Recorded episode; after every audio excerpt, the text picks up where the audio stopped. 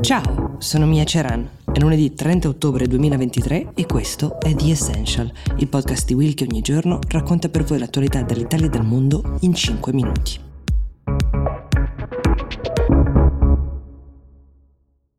Apriamo questa prima puntata della settimana con una notizia di sport dal forte valore simbolico, ovvero con la vittoria della squadra di rugby sudafricana del Mondiale. La squadra, nota con il nome di Springboks, ha battuto in una finale tesissima tenutasi a Parigi celebri All Blacks della Nuova Zelanda. È una vittoria che arriva in un momento molto difficile per il paese che è segnato da una profonda crisi economica e, come spesso accade, specie in queste circostanze è stata una grande festa, un motivo di orgoglio nazionale, forse anche un germe di speranza per il futuro e non è la prima volta che gli Springboks hanno questo ruolo per il Sudafrica perché nel 1995, anno in cui per la prima volta il paese è stato ammesso a partecipare ad una competizione mondiale, primo anno in cui la squadra ha ottenuto il titolo di campione, la vittoria, ancora una volta contro la Nuova Zelanda, è stata anche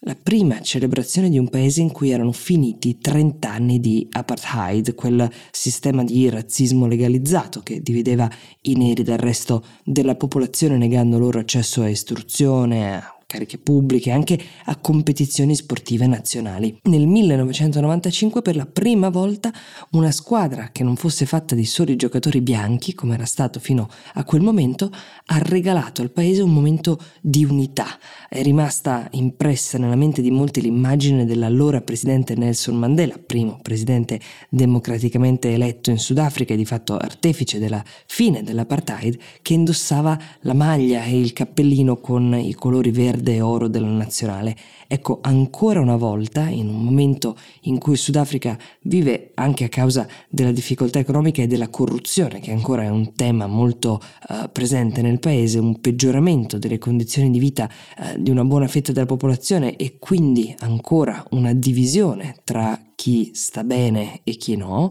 lo sport ha offerto un momento di riconciliazione, o almeno la sensazione che per un attimo uniti sotto una stessa bandiera, uno stesso simbolo, molte delle difficoltà si potessero superare. La festa è durata per tutto il fine settimana, gli effetti si spera un po' più a lungo.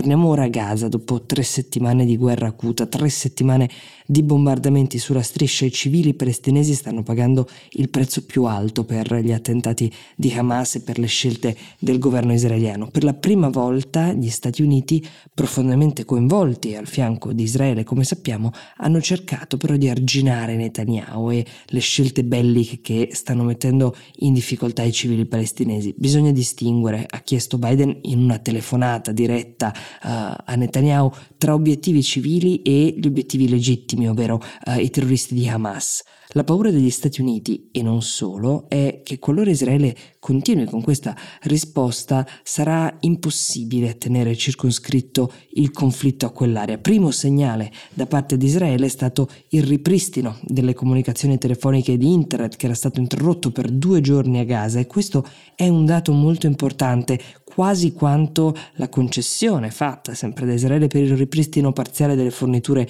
di acqua. Il ripristino delle comunicazioni è fondamentale anche per come questa guerra viene raccontata al mondo, perché permette ai giornalisti di tutte le testate di ricevere materiale, di poi verificarlo e diffonderlo, perché la narrazione non sia uh, univoca o manchevole. Mentre i carri armati israeliani procedono come da piano con l'invasione di terra, ma lo fanno più gradualmente di quel che ci si poteva aspettare, qualcuno dice, proprio per non stimolare una reazione immediata di paesi vicini in difesa della Palestina, Netanyahu comincia a fare i conti con un dissenso interno. In un paio di giorni si è visto duramente criticato, intanto per un post che aveva fatto in cui accusava di aver eh, avuto poche informazioni dall'esercito israeliano e dall'intelligence eh, in merito ai quelli che poi sono stati gli attacchi di Hamas del 7 ottobre, post che poi lui stesso ha rimosso e per il quale si è scusato. Altra polemica violenta è stata quella nata dopo l'incontro con i parenti degli ostaggi, incontro durante il quale il Premier ha spiegato che l'obiettivo di Israele è la distruzione di Hamas prima e solo dopo la liberazione degli ostaggi che sono ancora nelle mani di Hamas, il cui conto nel frattempo è stato aggiornato a 239. Parole che, come potete immaginare, non sono state accolte bene dai parenti uh, delle vittime in particolare, così come uh, la notizia che Hamas avesse proposto la liberazione degli ostaggi israeliani in cambio di tutti i miliziani uh, invece di Hamas che sono detenuti in Israele, proposta che Netanyahu e il suo governo hanno scelto di non prendere in considerazione. Nel frattempo, negli ultimi giorni nel mondo si sono tenute molte manifestazioni uh, di protesta contro la politica di Israele, uh, la più grande di tutte uh, si è tenuta in Turchia, paese che inizialmente poteva forse essere considerato un possibile mediatore tra Israele e la Palestina, ipotesi sfumata nel momento in cui invece Erdogan ha reso chiaro quale fosse la sua